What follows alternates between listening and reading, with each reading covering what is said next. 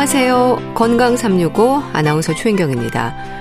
유방암은 여성암 1위로 지적이 됩니다. 비교적 젊은 여성들에게도 방심할 수 없는 질환인데요. 유방암 병기에 따른 치료는 어떻게 진행이 될까요? 초기 치료할수록 완치라는 표현을 할 수 있을 정도로 예후가 좋은데요. 오늘은 유방암의 진단과 치료, 그리고 치료 후 관리까지 알아보고요. 피로와 만성 피로, 그리고 만성 피로 증후군까지 피로가 주는 여러 진단 기준을 중심으로 특히 노인들의 만성 피로에 대해서도 살펴보겠습니다. 건강 365 규현의 여전히 아늑해 듣고 시작하겠습니다. KBS 라디오 건강 365 함께하고 계십니다. 검진율이 높아서일까요? 유방암 발병률은 계속 증가하고 있습니다. 나이와 상관없이 방심할 수 없는 부분이라고 하는데요. 유방암이 늘고 있는 이유도 궁금합니다. 가톨릭대 부천 성모병원 유방외과 류지영 교수와 함께합니다. 안녕하세요, 교수님. 네, 안녕하십니까. 어, 유방암은 여성암 1위이지 않습니까? 심지어 발병률이 계속 늘고 있다고 하는데 그런가요? 네, 맞습니다. 뭐 올해 초에도 그 발표된 국가암 등록 통계에 따르면은 여성암 1위가 한 20.6%로 유방암인 것으로 보고되었습니다. 네. 증가세가 우리나라만 특히 높은 건가요? 이게 세계적인 흐름인 건가요? 우리나라 같은 경우에는 뭐 통계 자료를 봤을 때는 1999년 이후로 거의 한 두 배 이상 현재까지 이제 계속 점진적으로 증가 추세를 보이고 있고요. 네. 이게 뭐 WHO 발표에 따라서도 세계적으로도 한 2008년 이후로 20% 이상 증가한 것으로 보고되고 있습니다. 네. 참 이 유방암에 대한 부담을 줄이기 위해서 정기적으로 검진을 이어가는 분들도 많은데요. 검진율이 높은 것도 영향이 있을 듯 한데 조기 발견되는 경우도 많은가요? 네, 뭐 이것도 이제 발표된 연구들이 있는데 실제로 이제 국가 암검진을 통해서 유방암이 발견되는 경우가 그렇지 않은 경우에 비해서 많은 것으로 나타나기도 했습니다. 네. 따라서 암 검진율이 높아질수록 발병률 증가에도 영향을 미칠 수 있을 것으로 생각이 되고요. 정기적인 암 검진을 할 경우 그렇지 않은 환자분들에 비해서 조기에 발견될 가능성이 그만큼 높아진다고 이야기할 수 있겠습니다. 네. 그럼 유방암이 늘고 있는 또 다른 원인들은 어떻게 설명이 될까요? 일단 뭐 유방암의 위험 인자가 여러 가지가 있을 수 있겠는데 나이, 성별, 여성 호르몬 노출 기간, 유방암 가족력, 뭐 유전자 이상, 또 환자분 본인의 이제 유방암 과거력이 있을 수가 있겠고 네. 그 외에도 뭐 비만이나 음주 흡연, 운동 부족, 호르몬제 복용 같은 그런 생활 습관과 관련된 문제들도 있을 수 있겠습니다. 네. 일단은 여성 호르몬과도 좀 연관이 높은 거네요. 네네 그렇습니다. 음. 그 가족력도 유전적인 요인과는 어떤 영향이 있을까요? 가족력이 있을 경우에는 뭐 아무래도 어, 환자 본인들의 위험 인자로 좀 생각을 해볼 수가 있기 때문에 조금 더 신경을 써서 검진을 받으시기를 권해드리고 있고요. 네. 다만 가족력이 있다고 해서 항상 그 유전적인 문제가 동반되는 것은 아니기 때문에 뭐 그거는 좀 오해를 안 하시는 것이 좋겠습니다. 유전자 이상이 있는 유전성 유방암은 실제로 전체 유방암의 한 5에서 10% 정도로 알려져 있습니다. 네. 그러면 그 배우 안젤리나 졸리처럼 브라카 유전자 검사 결과에 따라서 예방 차원으로 미리 수술적 치료를 받는다거나 하는 경우가 우리나라에도 있습니까? 어, 아직 제 환자분들 중에는 없었습니다. 그리고 실제 아직 그 치료 권고안에 따르면 안젤리나 졸리는 암이 진단되기 이전에 이제 유전자 이상만 갖고 수술을 받은 경우이기 때문에 네. 아직까지는 그렇게까지 예방적 수술을 권하고 있지는 않습니다. 다만 이제 유전자 이상이 있으면서 유방암이 진단되신 환자분들의 경우에는 이제 반대쪽 암이 없지만 반대쪽 가슴에 대해서 예방적인 절제술을 고려해 볼 수는 있겠습니다. 음. 그러면 실제로 유전적인 요인이 걱정될 때 검사를 받는 분들은 많은가요? 이게 이제 환자분들이 어, 조금 오해를 하실 수가 있는데 예. 어, 그런 가족력이 있거나 하면 이게 이제 병이 유전되는 게 아닌가 이제 걱정을 예. 하시는데 실제로 이제 환자분들이 걱정이 된다고 해서 유전자 검사를 진행하지는 않습니다. 환자분들의 그런 위험도를 평가해서 유전성 유방암의 가능성이 높다고 판단되는 경우에는 검사를 권해드리고 있습니다. 네. 식습관이나 비만도 유방암 발생 위험과 관련이 있나요? 네, 아까도 말씀드렸지만 뭐 어떤 특정 식습관이 좋다 나쁘다를 이야기하기는 좀 어려울 수 있지만 비만은 유방암의 발생 인자로 알려져 있습니다. 네. 근데 유방암도 초기에는 증상이 없다고 들었습니다. 그래서 정기적으로 검진을 해야 하는 거죠? 네, 무증상으로 사실 건강검진 결과 이상소견으로 발견되시는 환자분들이 많습니다. 음. 그 자가 진단법이라고 해서 스스로 확인을 하는 분들도 많은데요. 자가 진단을 통해서 이상이 발견되면 그때도 이미 초기가 지난 경우가 많은 건가요? 상황에 따라 좀 다를 수는 있겠습니다. 근데 보통 저희가 이제 환자분들 신체 검진을 하더라도 그런 유방의 혹이나 멍울이 만져지려면 한 1.5cm 정도는 되어야 발견이 되는데 2cm 정도 크기까지는 1기 정도로 생각을 해볼 수가 있어서 이 경우에는 이제 초기라고 생각을 할 수 있겠지만 예. 다만 이제 환자분이 인지가 늦어서 그보다 좀 커진 상태에서 발견이 된 경우에는 조금 이제 병이 진행되었을 가능성도 있겠습니다. 네. 근데 목욕탕에서 뭐 세신사로부터 좀 이상하다는 말을 듣기도 한다는데 이런 경우도 좀 많은가요? 네, 아무래도 환자분들이 정기적으로 이제 자가 검진을 하는 경우가 아직까지 이렇게 많지는 않으셔서요. 목욕탕에서 이렇게 발견되시는 경우도 있고 혹은 이제 배우자분들이 이제 발견하시는 경우가 종종 있습니다. 예. 그럼 자가 진단이라고 한다면 어떻게 하는 게 정확하게 하는 법인가요? 좀 방법을 알려주세요. 아 이게 말로 설명드리기는 좀 어려운 부분이 있는데요. 일단은 이제 가슴을 전체적으로 어 빠뜨리지 않고 만져보시는 게 중요한데 예. 환자분들이 가끔 또 이제 좀 착각을 하시는 게 이 가슴을 좀 움켜져서 꼬집듯이 이제 잡으시면은 어, 가슴 조직 자체가 좀 단단하신 경우가 있어서 이제 예. 혹이라고 오해를 하실 수가 있습니다. 그래서 저희는 그렇게 검진을 하지 말고 손을 펴서 손가락 이제 면으로 눌러가면서 이제 만져보시라고 이제 말씀을 드리고요. 네. 시기는 보통 이제 생리가 끝난 한 5일에서 일주일 정도 경과한 시점에서 어, 만져보시는 것이 부종이 좀 가라앉은 시기여서 혹이 조금 더 발견될 가능성이 있겠습니다. 네. 근데 유방암을 의심할 수 있는 증상이라고 한다면 이렇게 멍울이 만져지는 것뿐 아니라 다른 증상들도 많다고 들었습니다. 어떤 게 있을까요? 네, 사실 초기에는 잘 알 수 없는 경우가 대부분이지만 이 종양이 커지면서 이전에 없던 유두 함몰이라든가 피부 당김이 나타날 수 있고요. 예. 특정 유방암에서는 이제 유두 유륜부 쪽에 이제 습진성 진무름 같은 증상들이 나타날 수도 있겠습니다. 또 이제 유두에서 혈성 분비물이 있는 경우가 있을 수 있는데 이런 경우에는 무조건 이제 암이라고 걱정을 하실 필요는 없지만 네. 어, 병원을 방문하셔서 검사는 해보시는 것이 좋겠습니다. 네. 근데 이런 증상들이 있음에도요 진단까지 시간이 걸리는 경우도 있지 않나요? 좀 설마 하고 생각하는 분들이 많지 않습니까?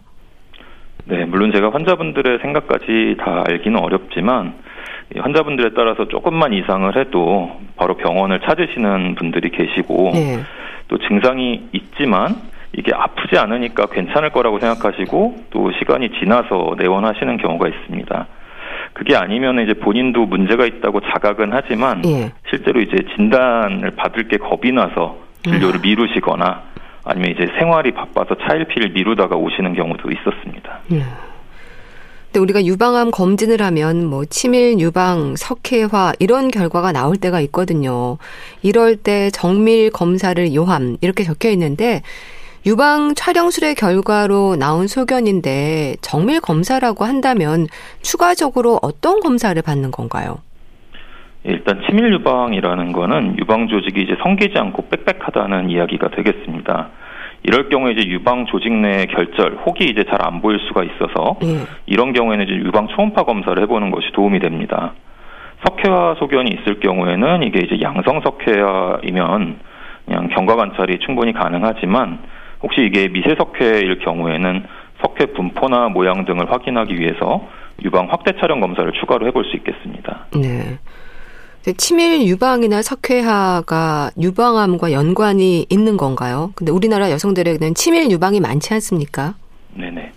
이게 단순히 치밀 유방이라거나 석회화가 있다고 해서 유방암과 연관이 있다고 말하기는 좀 어렵습니다. 어, 앞서 말씀드린 대로 유방 초음파를 통해서 정말 이상이 있는지 없는지를 확인해 볼 필요가 있겠고요.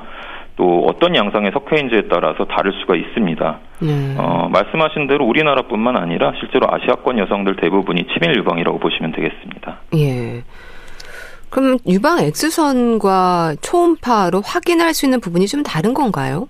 네네. 유방 엑스선 촬영 같은 경우에는 석회가 좀 더 잘 보이게 되고요. 유방 초음파에서는 석회보다는 이제 결절, 혹이 더 잘 보이게 됩니다. 그래서 보통 검사를 둘 중에 하나를 하시기보다는 병행해서 네. 하기를 권해드리는 편입니다. 예.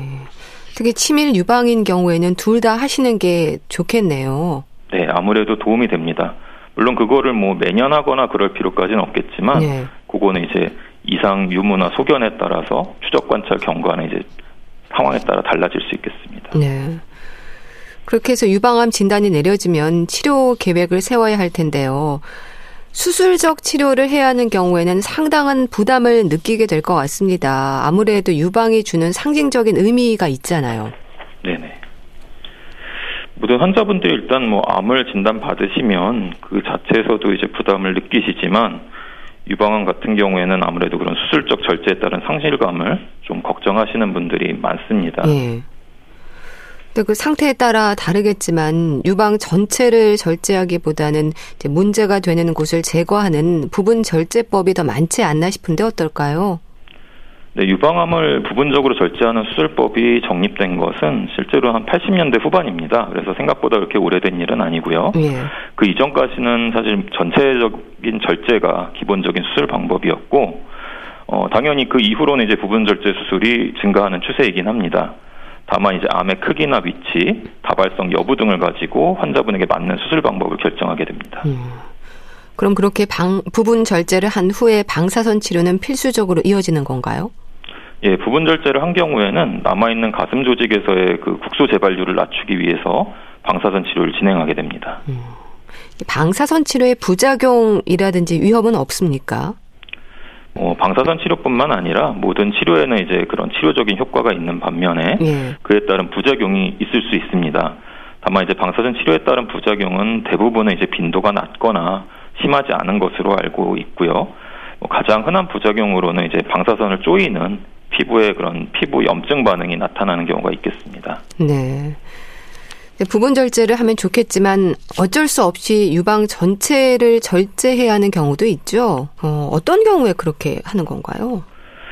일단은 뭐 암의 크기가 좀 많이 커서 절제 범위가 넓어질 경우 그리고 암의 위치가 이제 유두유륜부에 가까워서 유두유륜부를 포함해서 제거가 필요한 경우 아니면 암이 한 군데가 아니고 여러 군데에 다발성으로 있는 경우에는 네. 부분적인 수술이 크게 도움이 안 되시기 때문에 전체 절제를 권해드리는 편입니다. 네. 그럼 이런 유방 전 절제술 환자들의 수술에서 제거술과 함께 재건술도 동시에 진행이 되는 경우도 많은가요? 예, 최근에는 많이 늘어나고 있습니다. 이게 과거에는 그 보건 동시보건 수술을 할 경우에 그런 보험 급여가 안 되었기 때문에 환자분들이 비용 부담 때문에도 선택을 좀 어려워하시는 경우가 있었는데요. 네. 그게 이제 부분적으로 이제 보험 적용이 되면서는 환자분들이 조금 더 선택을 많이 하고 있습니다. 음. 또 일단 유방암 수술부터 하고 나중에 재건수를 받는 분들도 있을 텐데 시기는 상관이 없는 건가요? 네, 뭐 이제 동시에 수술을 하면서 동시 복원을 하시는 경우도 있고 일단 뭐 치료에 집중을 하고 나중에 이제 지연 복원을 선택하시는 경우가 있는데요. 사실 이제 재건술 같은 경우에는 치료와는 직접적인 관계는 없기 때문에 네. 언제를 하던 그거는 상관은 없습니다. 네. 그럼 이런 재건술을 하는 부분에 있어서는 미리 상담이 들어가는 건가요? 그러니까 성형외과와 미리 얘기가 되는 부분인 건가요? 네네. 제가 이제 환자분들한테 만약에 이제 전체 절제가 필요하신 경우에 그런 재건 수술에 대한 의향이 있는지를 여쭤보고 예. 환자분들이 의사가 있으시면 저희가 이제 성형외과 교수님과 협진을 통해서 치료 계획을 미리 상의하게 됩니다. 예. 그럼 어떻습니까? 많은 분들이 동시에 하시기를 원하시는 경우가 많은가요? 아무래도 이제 한 번 수술을 할 때 같이 좀 해결을 하시기를 원하는 경우가 많기 때문에 예, 동시 보건을 선택하는 경우가 지연 보건에 비해서는 많은 것 같습니다. 네. 더불어서 심리적인 위축감도 좀 걱정이 되는데요. 이럴 때 정신건강의학과와의 협진이 필요한 경우도 있습니까? 예, 저희가 뭐 모든 환자를 그렇게 협진을 진행을 하진 않는데 어, 환자분들한테 도움이 된다고 판단될 경우에는 저희가 협진을 시행하고 있습니다. 네.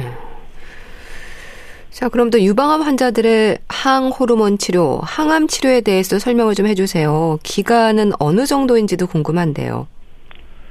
예, 일단 뭐 항암 치료라고 하면 뭐 모든 치료가 이제 해당이 될 수 있는데 환자분들이 생각하는 이제 항암 치료는 보통 주사 약물 치료가 네. 되겠습니다. 네. 이 경우는 이제 환자분의 암의 정도나 암의 종류에 따라서 치료 기간이 좀 달라질 수 있는데요. 보통은 한 어, 저희가 주사 치료 같은 경우 3주 한 번씩 맞으시게 되는데 네. 그걸 한 4회에서 8회 정도 진행을 하시게 됩니다. 석 달에서 한 6개월 정도 치료 기간이 필요하시게 되고요. 항호르몬 치료 같은 경우에는 이것도 이제 주사 약물 치료가 있고 어, 경구 약으로 먹는 약을 복용하시는 경우가 있는데 네. 어, 주사 약물 치료 같은 경우에는 2년에서 한 5년 정도 하실 수가 있고 약을 드시는 경우에는 이제 폐경전인 분들은 최근에는 10년까지도 약을 복용하기를 권해드리고 있고 네. 폐경 후 여성분들은 한 5년 정도 복용하시게 됩니다. 네. 표적 항암제 같은 경우는 모든 유방암 환자가 받는 건 아닌 거죠? 네네 맞습니다. 유방암에도 이제 그 아형이 있어서 거기에 해당되시는 분들만 표적 항암 치료 대상이 되십니다. 음. 또 수술 후에 진행이 되는 보조 요법도 있던데 이런 것들에도 적극적이어야 하는 이유가 또 있을까요? 네, 수술은 어떻게 보면 이제 치료의 시작이라고 보셔야 되겠습니다. 그래서 일단 수술 자체가 1차적인 가장 근본적인 치료가 되는 건 맞지만 네. 수술 이후에 진행되는 보조요법들은 환자분들이 앞으로 사시는 동안 어떻게든 암이 재발되는 걸 조금이라도 더 낮추기 위한 치료라고 생각을 하시면 되겠고요. 네. 어, 따라서 이제 보조요법도 소홀히 하지 않고 잘 받으시는 것이 좋겠습니다. 네. 참 유방암은 전이 위험도 높고 재발도 잦은 암으로 알고 있습니다. 이 부분에 대해서는 어떻게 이해하면 될까요? 뭐 이건 모든 유방암이 이렇게 해당이 되는 건 아닙니다. 어, 이 암의 그 진단 당시에 병기가 몇 기이고 또 이제 임파선 전이 여부 이런 거에 따라서 이제 달라질 수가 있겠습니다. 네. 근데 아무래도 유방암은 뭐 다른 암에 비해서는 생존율이 아직까지는 뭐 90% 이상으로 높은 암으로 보고가 되고 있기 때문에 뭐 너무 걱정하실 필요는 없지만 암의 병기가 좀 높은 환자분들 같은 경우에는 아무래도 조금 더 추적 관찰이나 이런 검사들을 할 때 더 신경을 써서 확인을 하고 있습니다. 네. 그런 경우에는 재수술이 아니라 항암제 치료가 진행이 되는 건가요? 이제 뭐 어디에 전이가 되고 재발이 됐냐에 따라 좀 다를 수 있습니다. 만약에 이제 국소 재발이라고 할 경우에는 네. 그럴 경우에는 그 부분만 추가적으로 이제 수술적인 치료가 가능하시고요. 네, 그게 아니라 이제 다른 장기로의 전이나 재발이 생겼을 경우에는 그럴 때는 이제 항암 주사 치료를 좀 고려해 볼 수 있겠습니다. 음. 혹시 항암제 치료로 뼈 건강에 문제가 생긴다거나 하는 위험은 없을까요? 일반적인 항암 약물 치료 때문에 뼈 건강에 문제가 생기는 경우는 별로 없다고 보시면 되는데 네. 아까 말씀드린 그 항호르몬 치료 중에서 이 폐경 후에 쓰는 약제 같은 경우에는 좀 뼈에도 영향을 미치는 경우가 있습니다. 네. 그래서 저희가 그런 경우에는 이제 골밀도 검사 같은 걸 같이 병행해서 확인을 하고 만약에 이제 골다공증이 발견되시는 경우에는 그 치료도 같이 병행해서 진행을 하게 됩니다. 네. 아무래도 유방암 치료를 받은 환자들에게는 흔히 말하는 5년 생존율과 상관없이 꾸준한 관리가 필요한 거네요. 예, 이제 환자분들께서 가끔 5년 됐는데 본인은 완치된 게 아, 니냐고 네. 이제 질문을 하시는 경우가 있는데요. 뭐 저도 이제 과거에는 뭐 더 높으신 교수님들께서 이렇게 설명하시는 걸 어, 옆에서 들은 기억이 있는데 어떻게 보면 최근에는 이런 유방암 같은 경우 저는 환자분들한테 어, 혈압이나 당뇨처럼 평생 이제 관리를 하시는 걸로 생각을 하시라고 말씀을 드립니다. 네. 아무래도 치료 약제나 이런 것들이 좋아짐에 따라서 어, 문제가 생기는 게 5년이 아니라 10년 이후에 재발을 하시는 경우도 또 있으시기 때문에 어, 뭐 10년 이후에는 좀 더 안심을 하실 수는 있겠지만 그런 정기적인 검진은 꼭 받으시도록 설명을 드리고 있습니다. 네. 만성 질환이라는 생각을 해야겠다 싶은데요. 생활에서 어떤 관리가 필요한 건가요? 뭐 이제 환자분들이 특히나 이제 음식 관련해서도 질문을 많이 하시고 도대체 어떻게 관리를 해야 되냐 이제 질문들을 주시는데 네. 사실은 뭐 특별한 건 없습니다. 뭐 저는 음식도 그냥 골고루 잘 다 드시라고 설명을 드리고 뭐 앞서 말씀드린 그런 위험 인자 관련해서 뭐 음주나 흡연 이런 것들은 피하시는 것이 좋겠고요. 네. 뭐 비만하지 않도록 이제 체중 관리 같은 걸 좀 신경 써 쓰시는 것이 도움이 될 것 같습니다. 네. 이 유방암 수술 환자들에게 교수님은 어떤 말씀을 주세요? 의사의 한마디가 아무래도 큰 힘이 되는 경우가 많잖아요. 참 이게 저도 아직까지 좀 힘든 부분입니다. 네. 환자들마다 이제 받아들이는 게 각각 이제 너무 다르시기 때문에 어떤 분들은 너무 이제 암이라는 것 자체에 우울감에 빠져 네. 계시고 또 어떤 분들은 내가 암이라는 거를 아직까지도 이제 받아들이지 못하시는 분들이 계시고 네. 그러기 때문에 환자분들에 따라서는 조금 이제 기운을 북돋아 드리는 설명을 드리기도 하고 어떤 분들은 꼭 치료가 필요하다고 좀 강하게 어, 강조를 해드리기도 합니다. 네. 자, 그럼 유방암 진단을 받고 수술을 앞둔 분들에게도 한 말씀 해주시죠. 네, 뭐 이 진단을 받고 앞으로 이제 치료 과정이 좀 힘드실 수는 있겠지만 대부분의 경우에는 유방암은 다른 암에 비해서는 치료 성적이 좋은 암으로 알려져 있습니다. 네. 그래서 기운 내시고 앞으로 치료에 좀 더 열심히 집중을 하시면 음, 도움이 되실 걸로 생각이 됩니다. 네, 알겠습니다. 자, 오늘은 유방암과 관련해서 말씀드렸는데요. 가톨릭대 부천 성모병원 유방외과 류지영 교수 함께 했습니다. 말씀 감사합니다. 네, 감사합니다. KBS 라디오 건강 365 함께 하고 계신데요. 세이브지 가든의 트룰리 메들리 디플리 듣고 다시 오겠습니다.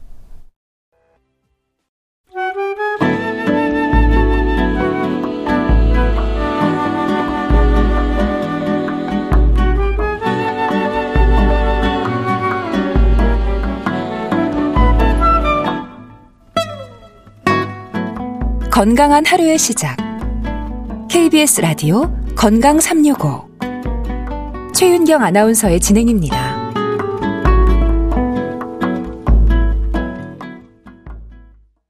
피곤하다는 말을 습관처럼 이어가는 분들이 있습니다. 잠을 못 잔 것도 아닌데 자도 자도 졸리고 피곤한 느낌. 만성 피로에 시달리는 건 수면 부족의 문제만은 아닌 듯한데요.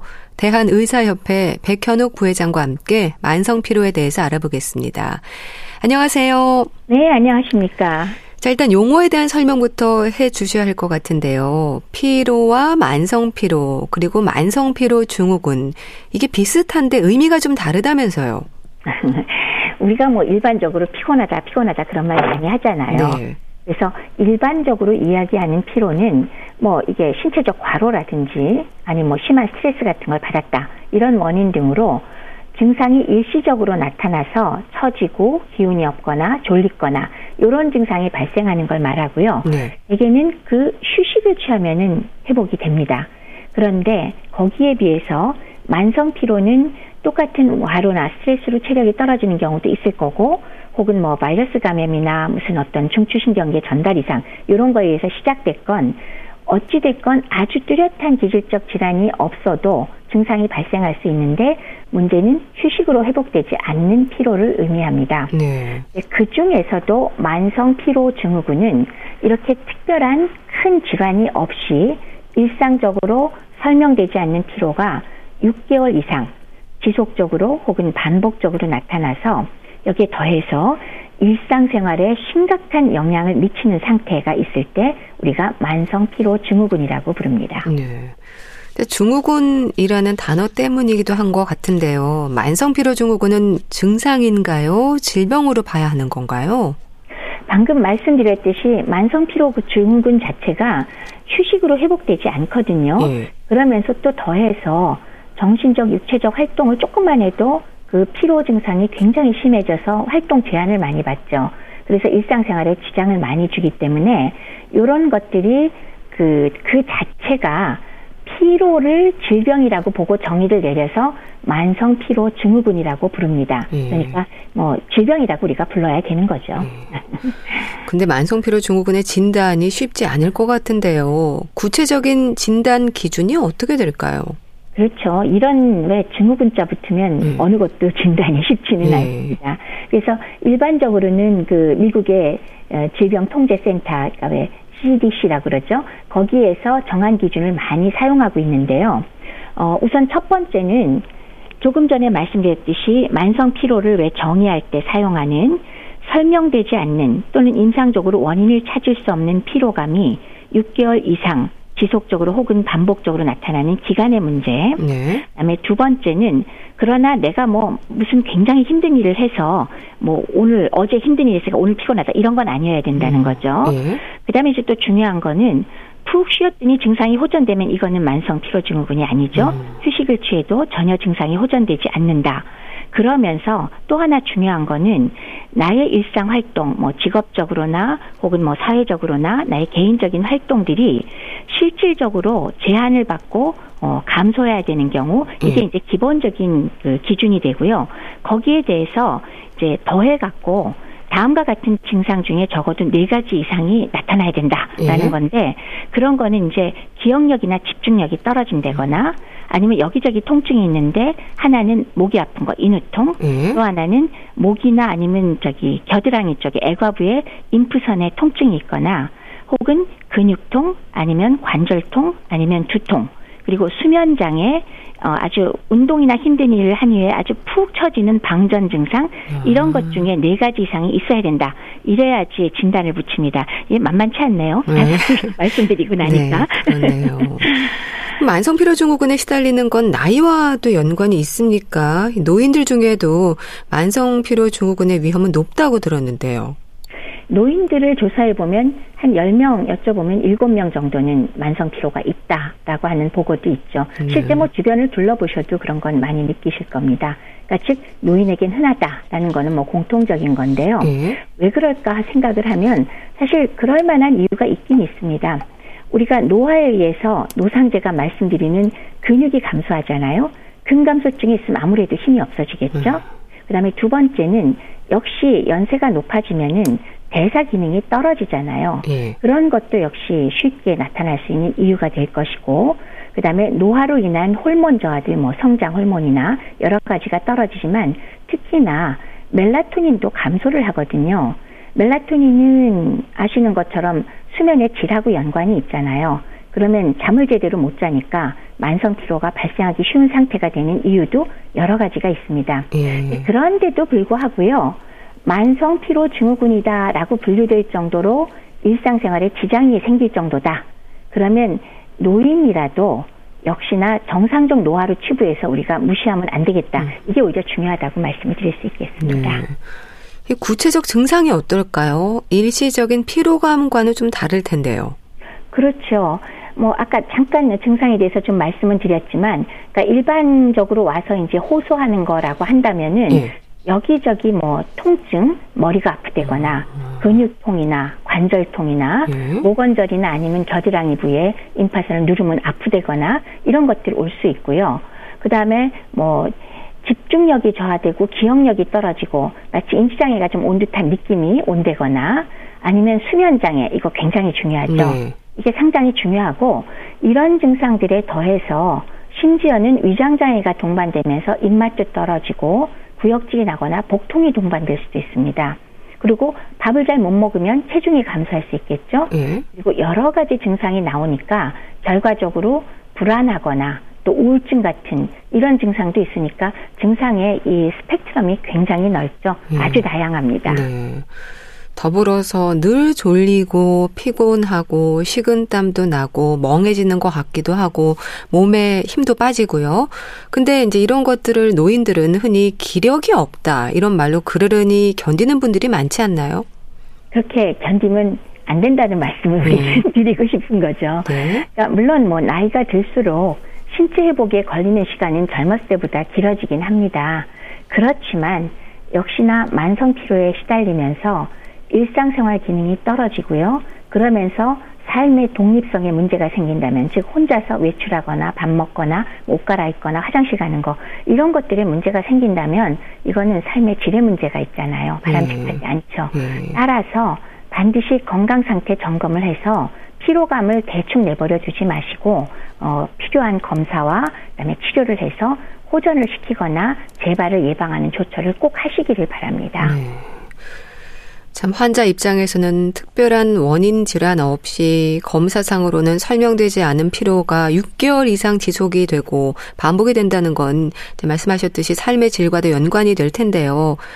질환의 특성상 만성 피로 증후군의 원인도 다양하겠어요.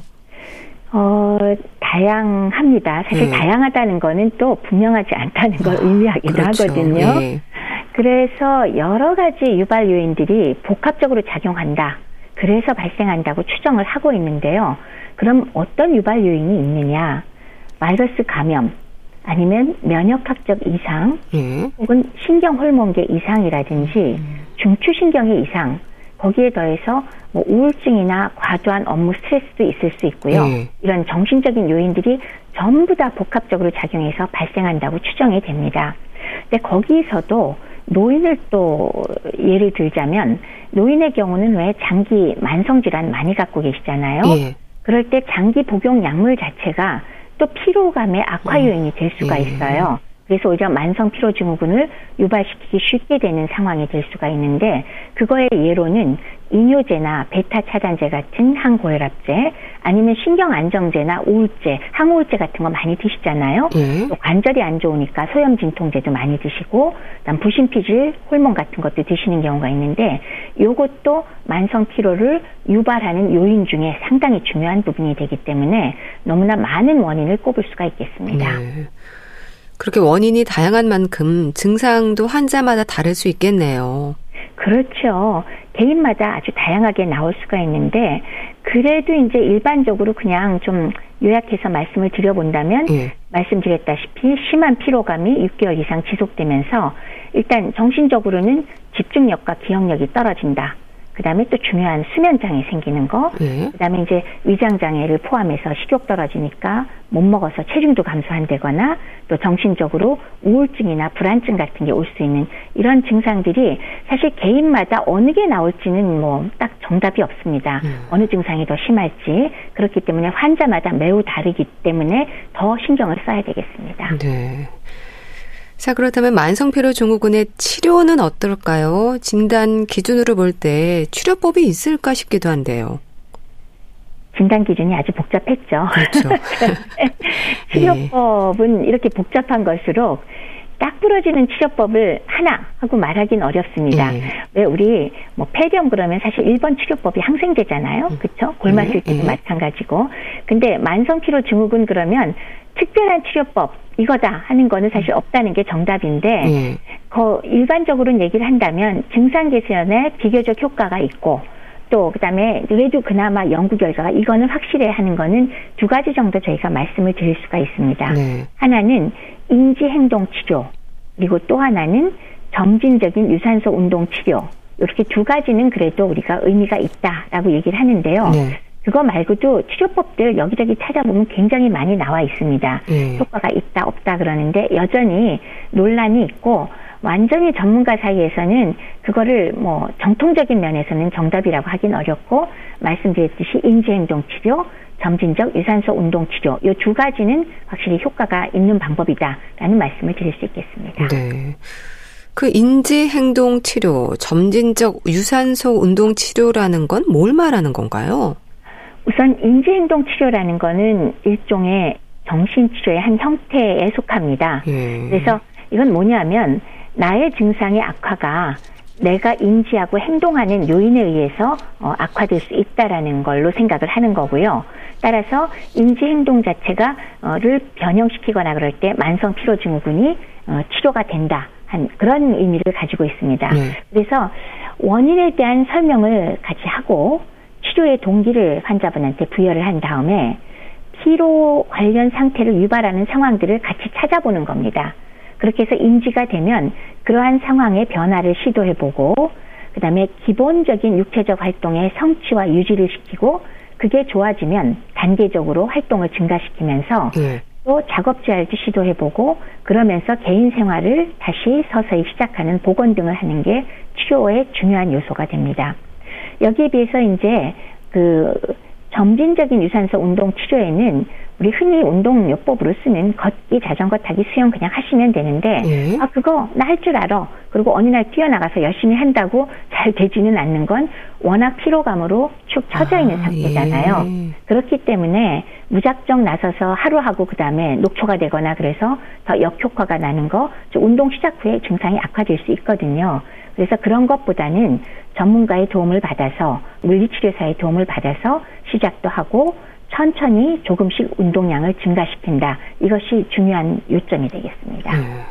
그러니까 천천히 조금씩 운동량을 증가시키는 치료에서 점진적 유산소 운동이라고 하는 거네요. 네. 여기에 약물도 처방이 되나요?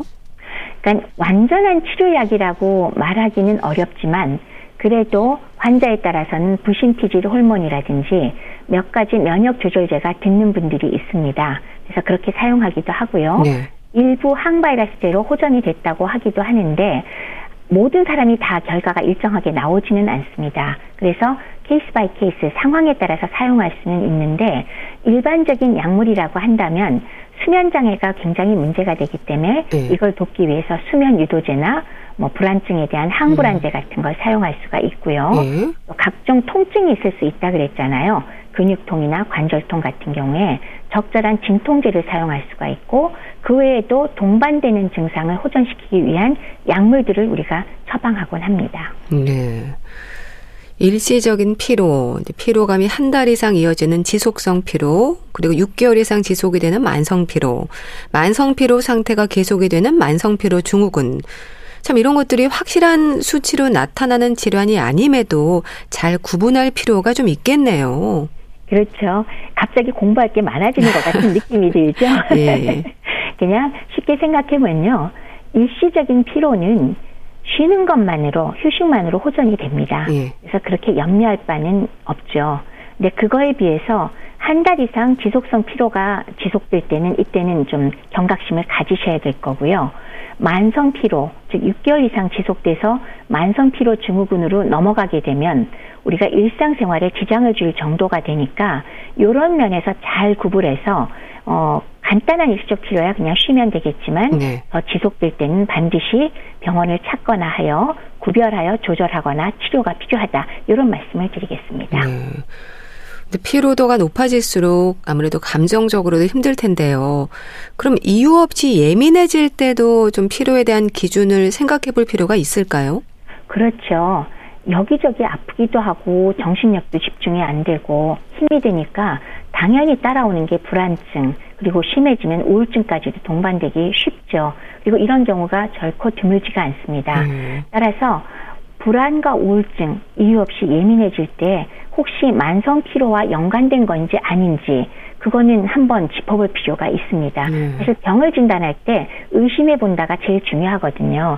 그러니까 우리가 생각해야 될 질환 중에 만성 피로도 꼭 한번 생각해 보자. 이렇게 해봐야 되겠죠. 네. 근데 노인들의 경우에는 특히 나이 탓으로 생각을 해서 진단을 받을 생각조차 안 하는 경우도 많지 않을까 싶은데 건강에도 영향을 주지 않을까요? 중요하죠.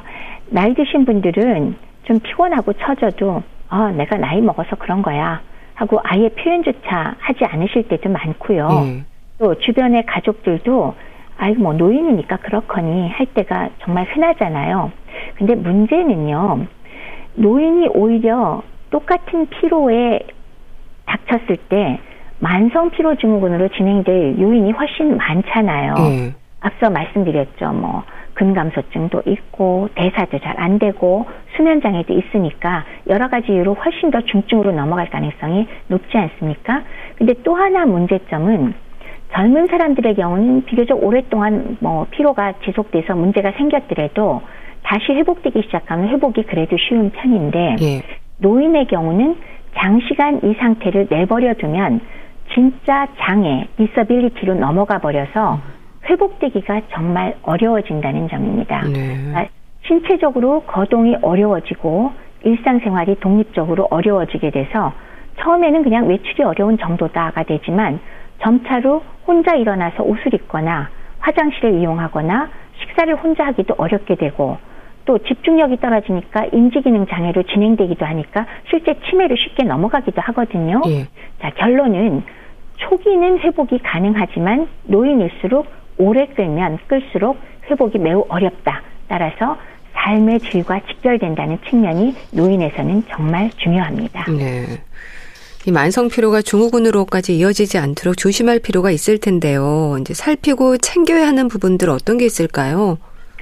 나이 들수록 근육량 감소하는 것을 좀 염두에 둬야 되죠. 네. 그래서 왜 20, 30대를 정점으로 해서 매년 줄어들잖아요. 그래서 70대가 되면 근육량은 뭐 절반까지 떨어지니까 당연히 같은 거리를 걸어도 근육이 줄어드니까 힘도 들고 피로감을 쉽게 느끼게 될 뿐더러 네. 또 나이가 들면 신진대사 기능도 저하되기 때문에 똑같은 양의 음식을 먹어도 소화도 잘 안 되고 그다음에 에너지로 오는 그런 그 양이 적게 되겠죠.